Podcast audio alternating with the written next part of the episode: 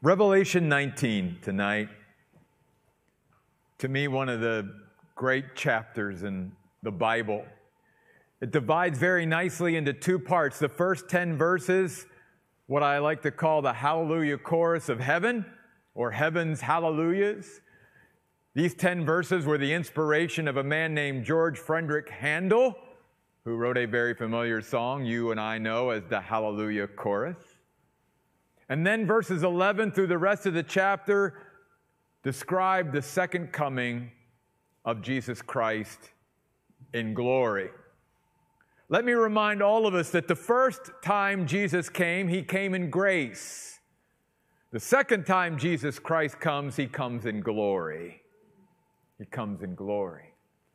But I want to first talk for a few moments about heaven's hallelujahs, the first 10 verses of Revelation 19. Again, the word hallelujah is used four times in the first six verses. It is the only time this word, hallelujah, is used in the entire Bible. Only time you'll find it is in this passage of scripture in Revelation. The word hallelujah means praise Yahweh or praise the Lord. And that's exactly what they're doing.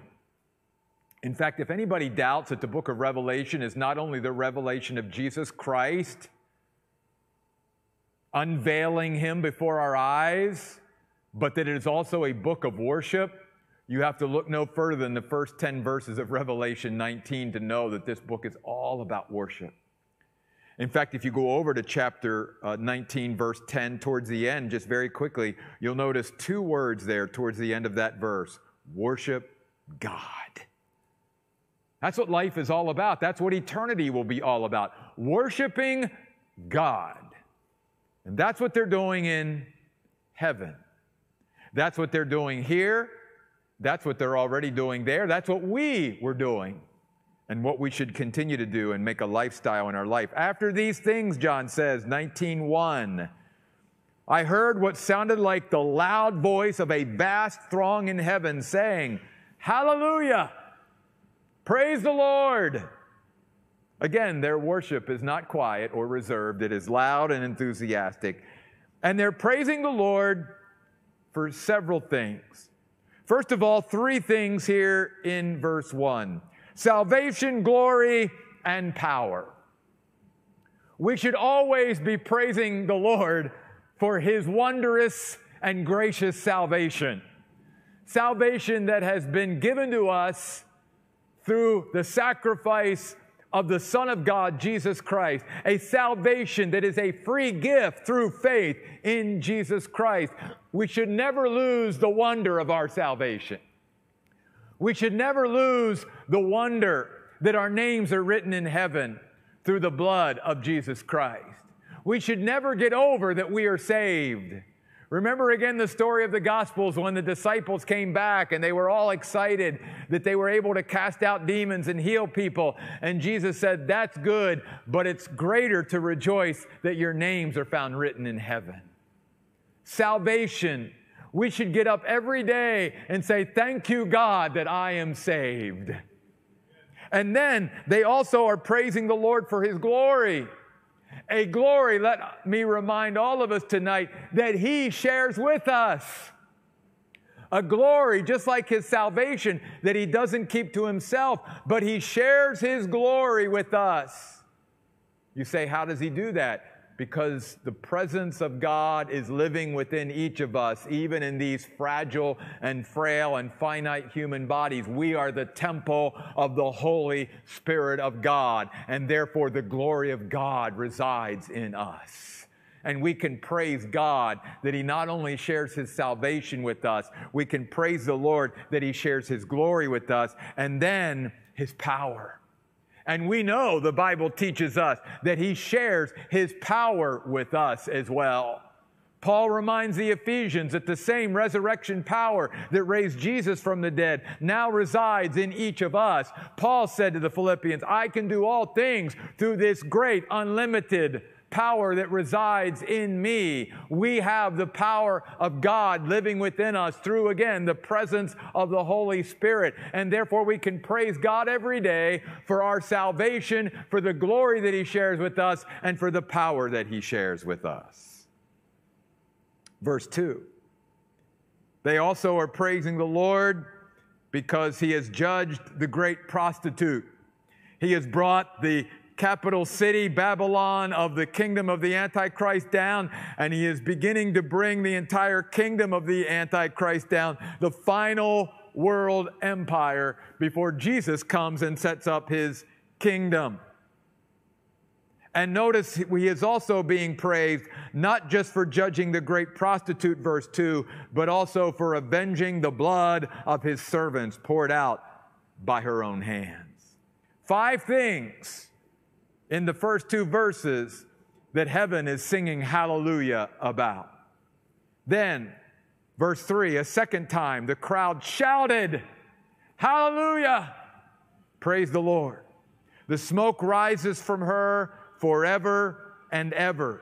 And here again, they are praising the Lord for bringing down the kingdom of the Antichrist. The 24 elders and the four living creatures that we've talked about throughout our study of Revelation. In a sense, the worship leaders of heaven threw themselves to the ground and worshiped God who was seated on the throne, saying, Amen, which simply means we affirm or we agree. Hallelujah. Praise the Lord. I think there's going to be a lot of praising the Lord when we get the glory, and we're going to be a part of that.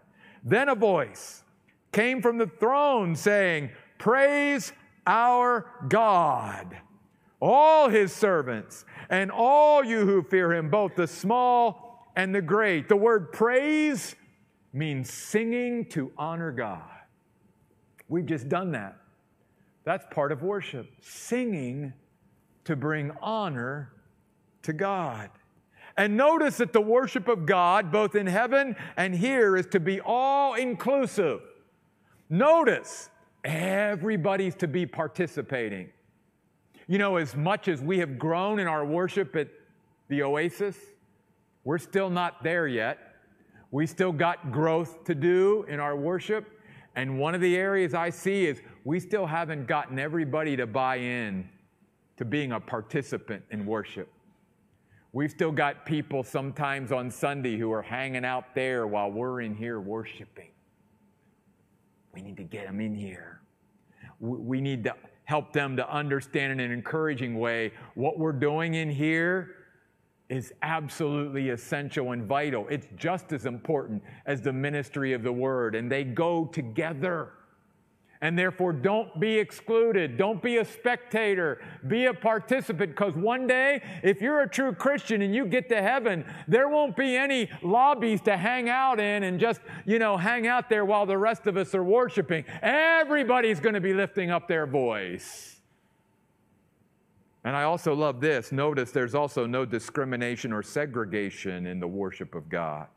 It's all the servants. It's small. It's great. It's every last person who will be in heaven. It's all the angels, the myriads and myriads of angels in heaven. It's all the saints of all time, all the Old Testament saints, all the New Testament saints, all the people that we know, including ourselves. One day we will stand in a privileged position before the throne of God and we will be able to say, Praise the Lord. Hallelujah. But they're not just praising the Lord here for those things, they're also looking ahead to the wedding celebration of the Lamb. Verse 6. Then I heard what sounded like the voice of a vast throng, like the roar of many waters. Again, I couldn't help but think of Niagara Falls if you've ever been there. That's a sound unlike any sound I've ever heard that water makes. And like loud crashes of thunder and they were shouting again worship in heaven, not quiet and reserved, loud and enthusiastic. For the Lord our God, the all powerful, reigns, the one who holds all things in his control. That's what the word all powerful means. My favorite, one of my favorite Greek words, the pantocrator, is what the word is in Greek. The pantocrator, the all powerful, the one who holds all things in the universe that he created in his hands, including you and me and this church and all those we love and every situation and circumstance that you're going through. He holds it all in his very capable hands. Let us rejoice, verse 7, and give him glory because the wedding celebration of the Lamb has come and his bride has made herself ready. You know why they're praising the Lord? Because the bride and the bridegroom are no longer separated. We're now together.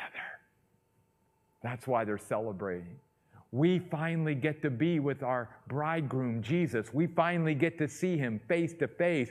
We finally get to occupy the same space that he does in heaven.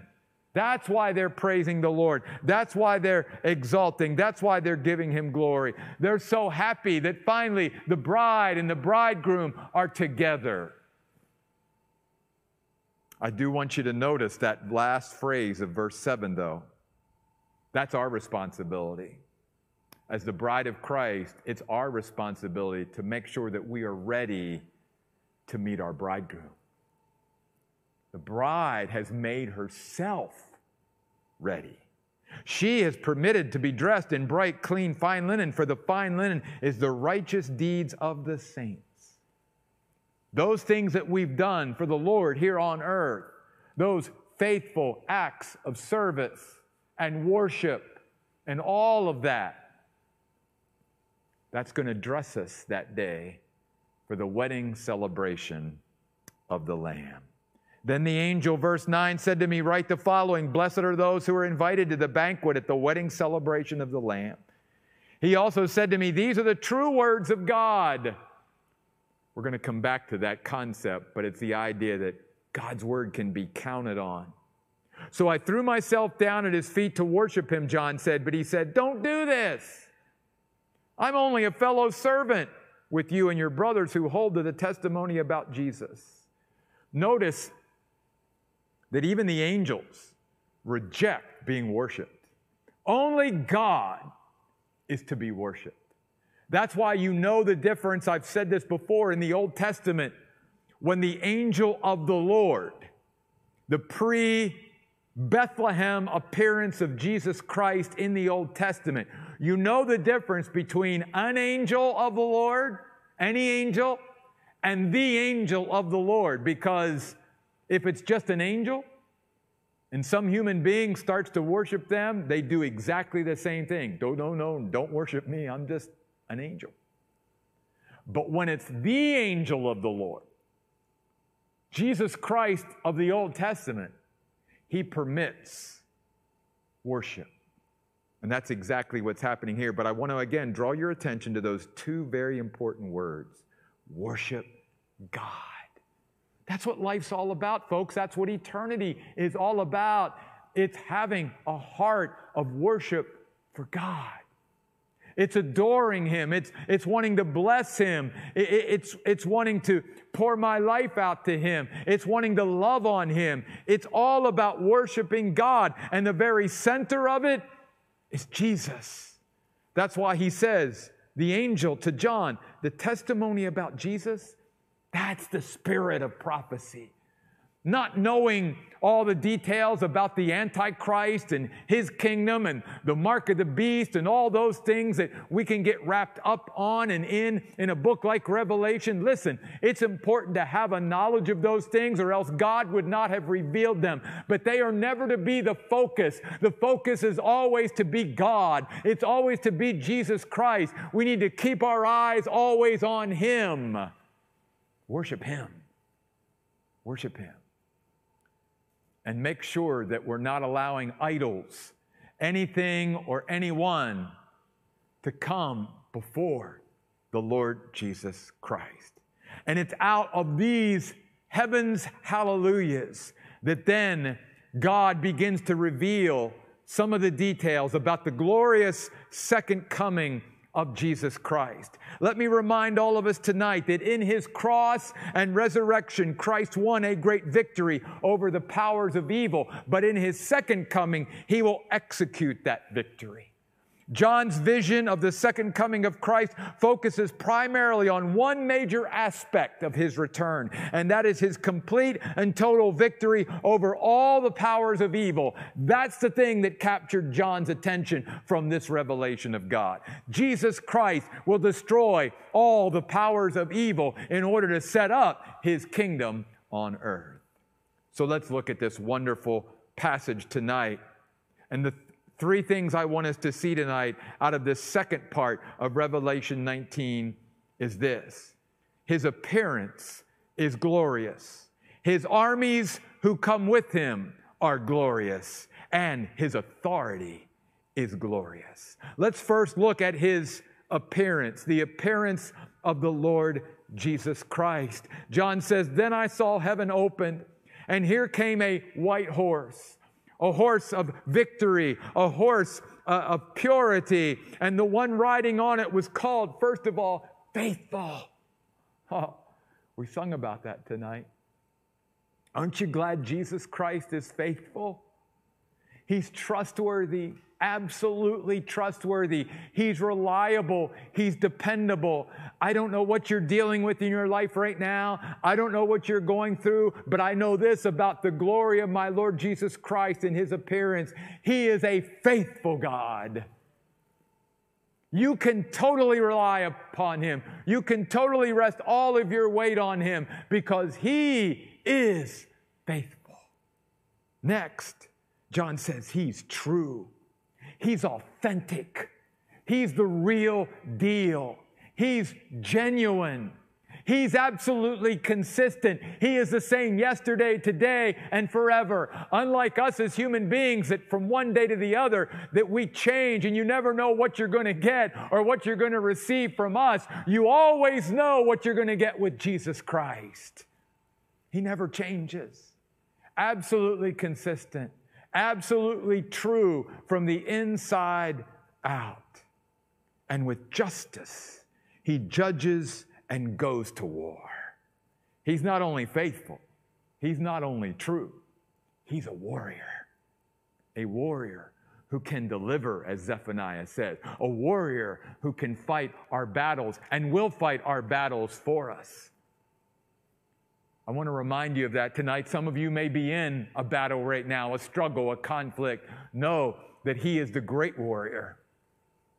And just like He did with the shepherd boy David or with anyone else who goes out to, to stand before the enemy or whatever challenge or obstacle is in the way, He'll fight your battle for you because the battle's the Lord's. He's the great warrior. The great warrior. His eyes Verse 12 are like a fiery flame. This speaks about the, the penetrating insight and, and judgment of the Lord Jesus Christ. He sees into every situation. He knows every detail about every circumstance. There is nothing withheld from his eyes and from his knowledge and from his understanding. And here's to me just an amazing thing about our Jesus. He sees us. He sees everything about us. He sees things about us that we don't even know or see ourselves. And yet, you know what? Even though He knows everything and sees everything, He loves us with an unconditional, everlasting love. That's our Jesus. That's our Jesus. And then there are many diadem crowns on his head. Some of you may remember the hymn, Crown Him with Many Crowns, the Lamb upon his throne. This is the phrase where that author of that hymn was inspired to write that hymn. Why Why's the Bible reference him as wearing many crowns? Because all the world leaders from day one have been usurpers to the rule of earth. no one has ever been able to rule the world in righteousness. Only Jesus Christ can do that. And therefore, the many diadem crowns speak of his absolute sovereignty over this earth and the universe that he created, and that he has the right to be the one to rule and to reign. All others wore a false crown. He not only wears the true crown, he wears multiple crowns. And then the Bible says this He has a name written that no one knows except Himself. Why would God then reveal it? If you and I cannot know it, because it again is a reminder of the glory of our God, because the human mind cannot grasp the depth of his being. There are always going to be things about Jesus that we don't know and cannot know because he's God and we're not. Even in our glorified form, even in heaven, there will be mysteries to the Godhead because He's an infinite being and we're not. And it's just a reminder again about my goodness. This is our God. His appearance is glorious. Again, in his first coming, he came in grace. He came as a baby. He came in Bethlehem. He didn't come to judge at all. He came to seek and to save that which was lost. He came to offer salvation and invite people to be part of his kingdom, but in his second coming, he comes in glory. He comes in glory. And his glory will be undiminished, it will be undiluted. He is dressed, verse 13, in clothing dipped in blood. Could this be his own blood that he shed? Could this be the blood of the saints that he's avenging? Could this be the blood of the enemies of God that are going to be slain on that day? The Bible doesn't say, the Bible isn't specific. It could be one or two or all three, but his clothing will be definitely dipped in blood. And he is called the Word of God because there's never been a more perfect communication and revelation of God than Jesus Christ himself. The writer of Hebrews says in the book of Hebrews that God has spoken to us in these last days through his Son. Jesus Christ is the ultimate expression of God. Jesus even said to his disciples when they said, Show us the Father, he said, If you've seen me, you've seen the Father. You've seen the Father. Because I am the perfect and ultimate expression and communication of God. I am the Word of God. John says, In the beginning was the Word, and the Word was with God, and the Word was God, and the Word of God became flesh and dwelt among us. His appearance is glorious. But do you know what?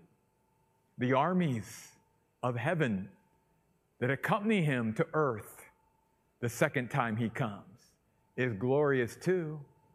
And do you know that this is another verse that you and I are in? We're in this verse. We will be part of the armies of heaven that accompany Jesus back to earth. Remember, we were raptured before the tribulation. Then there's the seven year tribulation, and at the end of the seven year tribulation is when I believe Jesus comes the second time. So we'll have been in heaven for at least seven years. And now us and the angelic host are all going to come back. Not that Jesus needs us to fight his battles for him. We are simply privileged spectators to the victory that Jesus Christ is going to have over the nations of this world who continue to rebel against him and the evil and wickedness of this world. So notice verse 14 and put yourself right in this scene. The armies that are in heaven, that's you, my friend.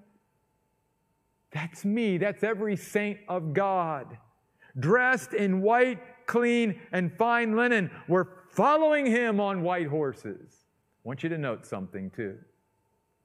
notice that even in heaven and even throughout eternity, we're still going to be following him. He's always in the lead. We always follow him. That's to be our position now and forever. He's our leader. We follow.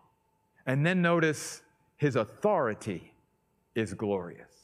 From his mouth extends a sharp sword, the word of God that comes out of his mouth so that with it he can strike the nations. He can deliver a fatal blow to the nations of this world and bring them down.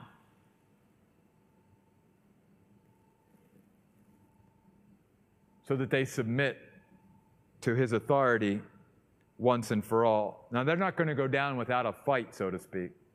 If you read Psalm 2, Psalm 2 is all about the nations raging because they don't want to give up their positions of power and authority on this earth. But one day, they're going to have to give it up no matter what because Jesus Christ is coming to take over one day and to rule on the throne of his ancestor David. A kingdom and a throne that was promised to David even in the Davidic covenant. 2 Samuel 7 14 God says through the prophet Samuel to David that from your throne that you will begin, it will be an everlasting throne and it will go on forever and ever. Well, David's not going to sit on that throne, Jesus sits on that throne. He will rule them with an iron rod, meaning that once he sets up his kingdom on earth, this is how Jesus will rule. By the way, the word rule in the original language is the word shepherd. Poimen. Same word that's used for pastors, shepherds. Interesting, isn't it? He's going to shepherd the nations. Now, he's going to shepherd the nations with a staff, shepherd staff, but a shepherd staff of iron. So you see this again, picture of Jesus sort of in perfect balance. You have our loving shepherd who's always going to be who he is because he's true. He's always going to be at heart a shepherd, one who's nurturing, one who's caring, one who's looking out. But make no mistake about it, during the millennial kingdom, that staff will be of iron. And what he says, it will be law it will go. And if those folks in the millennial kingdom who come in in unglorified bodies, and we'll talk about that in the coming weeks, if they don't want to obey the Lord Jesus Christ, they will suffer the consequences for it, even during the millennial reign of Christ. An example of that is in the prophet Isaiah, where Isaiah is given this information that during the millennial kingdom, if there are those in the Middle East, certain countries are actually named there by name. If they don't want to come up to Jerusalem and worship me, then it won't rain. And they'll experience drought, even during the millennial reign. God will withhold his blessing from those who choose not to obey him. He will rule, shepherd, but he will do so with a iron shepherd staff. He will also stomp the winepress of the furious wrath of God. Again, that word, Pantocrator, the all powerful, the one who holds all things in his control. He will crush his enemies under his feet. That's the picture here in verse 15. He has a name written on his clothing and on his thigh King of Kings and Lord of Lords. His authority is unparalleled. He has no equal, he has no rival. And then I want you to see this as we wrap it up tonight. John says, Then I saw one angel standing in the sun. He shouted in a loud voice to all the birds flying high in the sky, Come gather around for the great banquet of God. To eat your fill of the flesh of kings, the flesh of generals, the flesh of powerful people, the flesh of horses and those who ride them, and the flesh of all people, both free and slave, and small and great. Then I saw the beast and the kings of the earth and their armies assembled to do battle with the one who rode the horse and with his army. Now remember, this is part of the passage where I said, His authority is glorious. I want you to note, very importantly, what happens next. Now the beast was seized, and along with him the false prophet who had performed the signs on his behalf, signs by which he deceived those who had received the mark of the beast, those who worshipped his image. Both of them were thrown alive into the lake of fire, burning with sulfur, and the others were killed by the sword. You know what's significant here? Do you note something? Beginning in verse 19, you have this vast army on earth that's assembling to do battle with Jesus. And yet, the text doesn't tell us any details about the battle. Why? Because so swift and so complete is the defeat of evil by Jesus that the text doesn't even describe the battle. It simply notes the results of the battle. That's how quick it is. Jesus simply speaks the word and it's done. In fact, Second Thessalonians chapter 2 says, by the very breath of the mouth of Jesus Christ, all his enemies are gone. The very breath of Jesus puts down all rebellion once and for all, all evil, all wickedness. That's the authority of Jesus Christ. That's why, to me, Revelation 19 is one of the grandest and greatest chapters in all the Word of God. But in closing, I, I want to come back to a few things here tonight. I want you to go back with me to those verses, verses 11 and 12. The Bible says that Jesus has many diadem crowns. But you know what? Here's something fantastic to think about that Jesus, who's going to rule the earth one day for a thousand years and then rule throughout eternity, shares that rule of his kingdom with you and I. We get to rule and reign with Christ. Unbelievable. That's our God.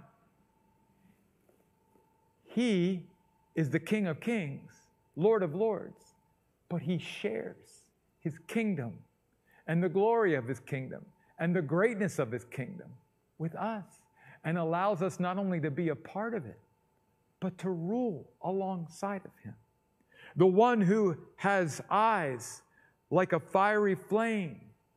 Let me remind all of us yes, Jesus has seen everything we've ever done and will do. Nothing can escape his gaze. But when Jesus looks at you and me, even in all of our imperfection, he looks at us with eyes of love. And one day, you and I are going to have the privilege and honor of standing and looking in to those eyes one day. We're going to be this close to this Jesus, the Lord of glory, and we're going to see into those very eyes of love that look at us every day. And I want you to know about those eyes of love. I want you to know that He is true that He is real in a world of such cosmetic facade and fakeness and unreality and who can you believe in and who can you trust and who's the real deal and all of that, Jesus will always be true to you. He will never leave you or abandon you. He will never turn his back on you. He will be just who he's always been and always will be. And one final thing before we part tonight He's faithful. He's faithful. You can rest all of your weight on Him, and He'll have you. He'll never drop you. He'll never lose anything that you entrust to him. In fact, one of the things we're going to see on Sunday is where Paul says to Timothy, Timothy, I know the one in whom I believed, and I know that he is able to keep that that I've entrusted to him until that day. Maybe you're carrying around something right now, and you just need to give it to Jesus. He can handle it. He's faithful.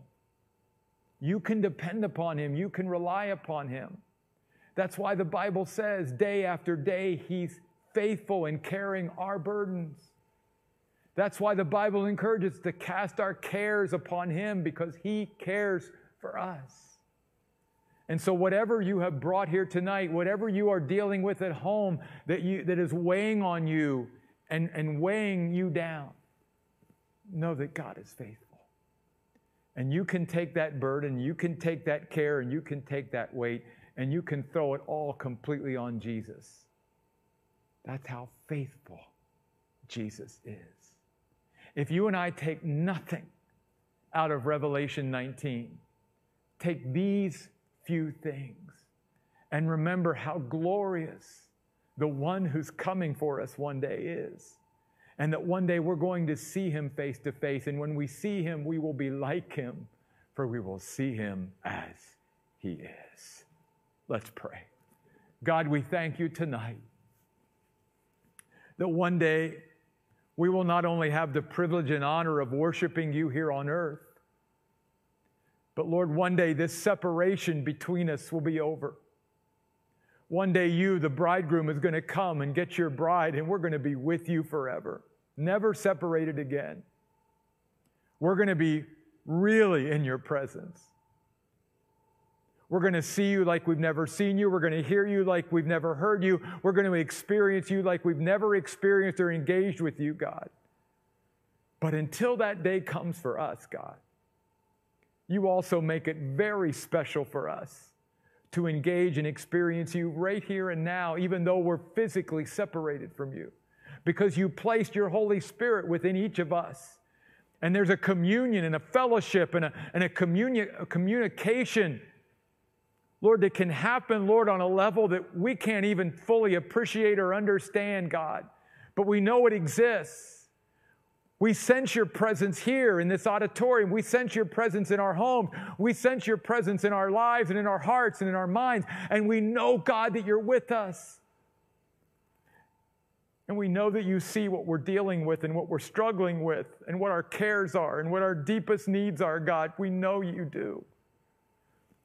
And that you're right there with us in everything and through everything, God. You love us so much. And you will always be that faithful and true God that never stops loving us and can't love us any more than you ever have or any less than you ever have. And one day, God, not only will you take us through all of our trials and tribulations of earth, but you will open up the glories of heaven to us and allow us to rule and reign with you forever and ever. Oh, Jesus, all we can say is thank you, God. We praise you tonight for being who you are, for loving us more than we could ever express or imagine. And we just Say, God, praise the Lord. These things we say in Jesus' name. Amen. Thanks for being here tonight. We'll see you next week.